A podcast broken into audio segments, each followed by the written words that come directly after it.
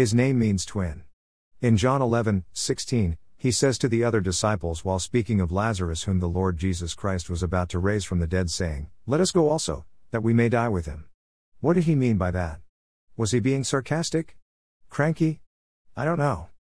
Does the New Testament offer any insight into this man's personal faith journey? In other words, what snippets of his life can we observe that give us some clues, if any, that would lead up to his ultimate, personal exclamation of faith? What struggles, doubts, fears, and worries can we see as he walked alongside his Creator and Savior? And what should we glean from this? What does Scripture show us beyond his often touted disbelief? What led him to finally proclaim, My, Kyrios, and my, Theos? And what does that say to us? Was it a divine and personal revelation for him like it was for Peter when he said, You are the Christ, the Son of the living God? Is it necessary to see Jesus as both? Why not just one or the other? We'll come back to that crux in a moment. In John chapter 14, the Christ, Messiah, is alluding to his disciples about his return to the Father and assuring them that he would come back to take them with him. He tells them, And you know where I am going. The same Thomas we just mentioned asks a reasonable question Lord, we do not know where you are going, so how can we know the way? Verse 5. After his resurrection, he appeared to his followers. Thomas was not present to see him then, so when the others exclaimed, We have seen the Lord, he didn't believe. Had Thomas not witnessed Lazarus being raised from the dead and so had trouble believing Jesus raising himself from the grave was a possibility? We all know his response from John 20, 25 Unless I see in his hands the mark of the nails, and place my finger into the mark of the nails, and place my hand into his side, I will never believe. These are the only mentions of Thomas other than his name simply being listed along with the other apostles. They don't tell us a lot about him, unfortunately. But there is one more, and it is an important one. And it tells us quite a bit more than we realize and might ordinarily walk away with. Thomas and our Messiah have a brief, but spiritually powerful, exchange. After the verses which have earned him the bad rap as a doubter, as if this man who followed Jesus everywhere had no faith, the next five sentences, especially the last, should make us think quite differently about him. But, more importantly, they should lead us to two essential, significant, and paramount truths which are lost on many today. Verses 26 to 28 declare Eight days later, his disciples were inside again, and Thomas was with them. Although the doors were locked, Jesus came and stood among them and said, Peace be with you. Then he said to Thomas, Put your finger here, and see my hands, and put out your hand, and place it in my side. Do not disbelieve, but believe. Now here's the excellent part Thomas answered him, My Lord and my God. John 20, 28 is a very important bit of biblical text. Not only is it a definitive statement of faith and submission by the previously doubting devotee that is a pivotal moment in his life, and the same can be said for us, but it is a very telling and revealing testimony concerning who Christ Jesus is to an individual who professes to be his pupil. Additionally, it is a paramount cornerstone in the way the gospel is portrayed, relayed, confessed, and lived out. We can read verse 29, Jesus' response, and be tempted to move on.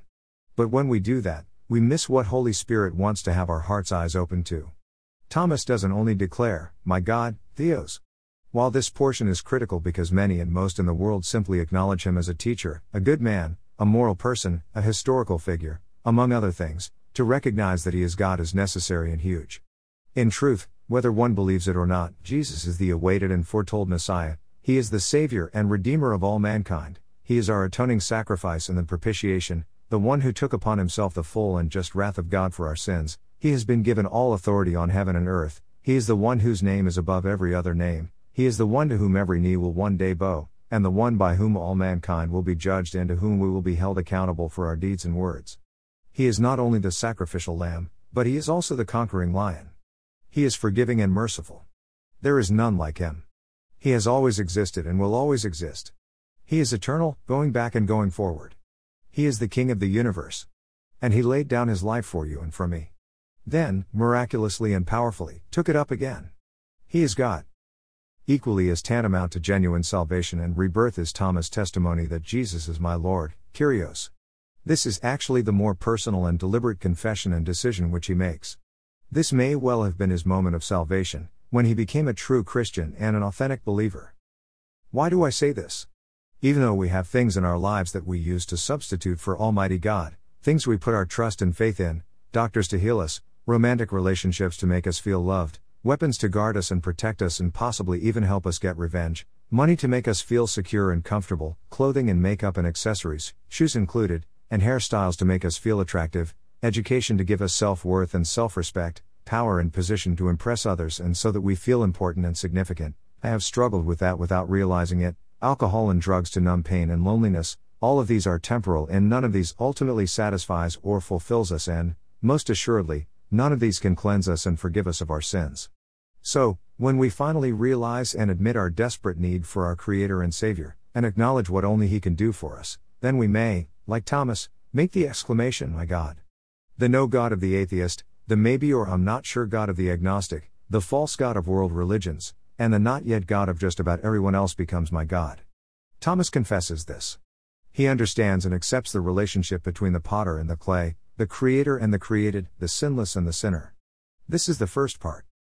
Part 2 involves the individual and public witness, the jubilant manifesto, if you will. When the true disciple professes Jesus Christ as his or her Lord, having made the metanoia the change in the mind, thinking, and repentance, change in the direction of his life, and his or her confession, with the mouth, issuing forth from the overflow of what is in the heart, several key processes are taking place. 1. He is submitting all areas of his life to Jesus' authority. 2. His old nature is dying and getting buried. 3.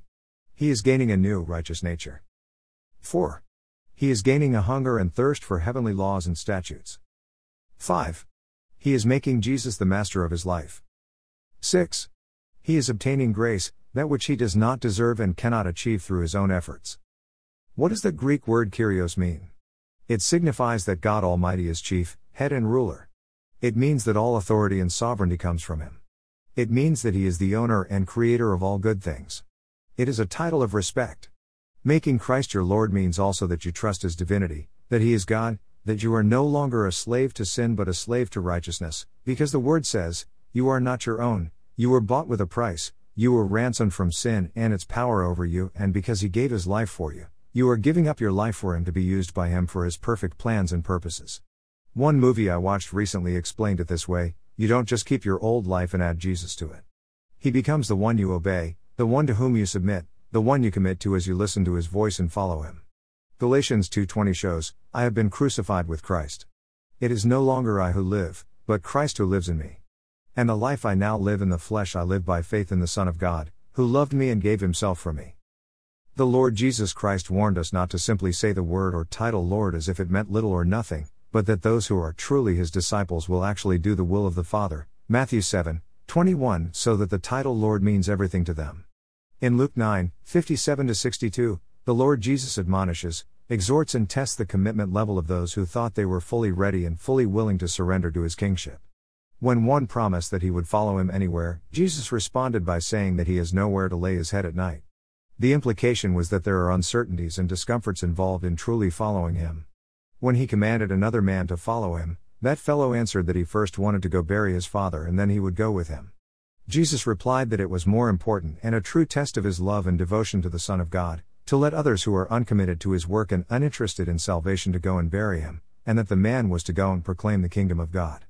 Still another promised to follow him, but only after he had a chance to say goodbye to his family. The king forthrightly revealed that whoever goes back instead of going forward in a vow isn't fit for the kingdom of God. As Kyle Idleman, teaching pastor at Southeast Christian Church, succinctly but excellently puts it, we shouldn't just be fans of Jesus, but rather be followers, committed disciples.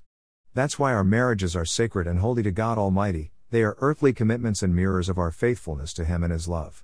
We are His bride, and there is no divorcing our God. We are with Him whether rich or poor, whether sick or healthy, in good times and in bad times, as it should be because He never leaves or forsakes us. Thomas shouted, My Lord and my God. Have you done, or are you prepared to do, the same? He certainly is worthy, and your life and eternal soul absolutely depend on it. God bless you and give you grace and courage, wisdom and gratitude.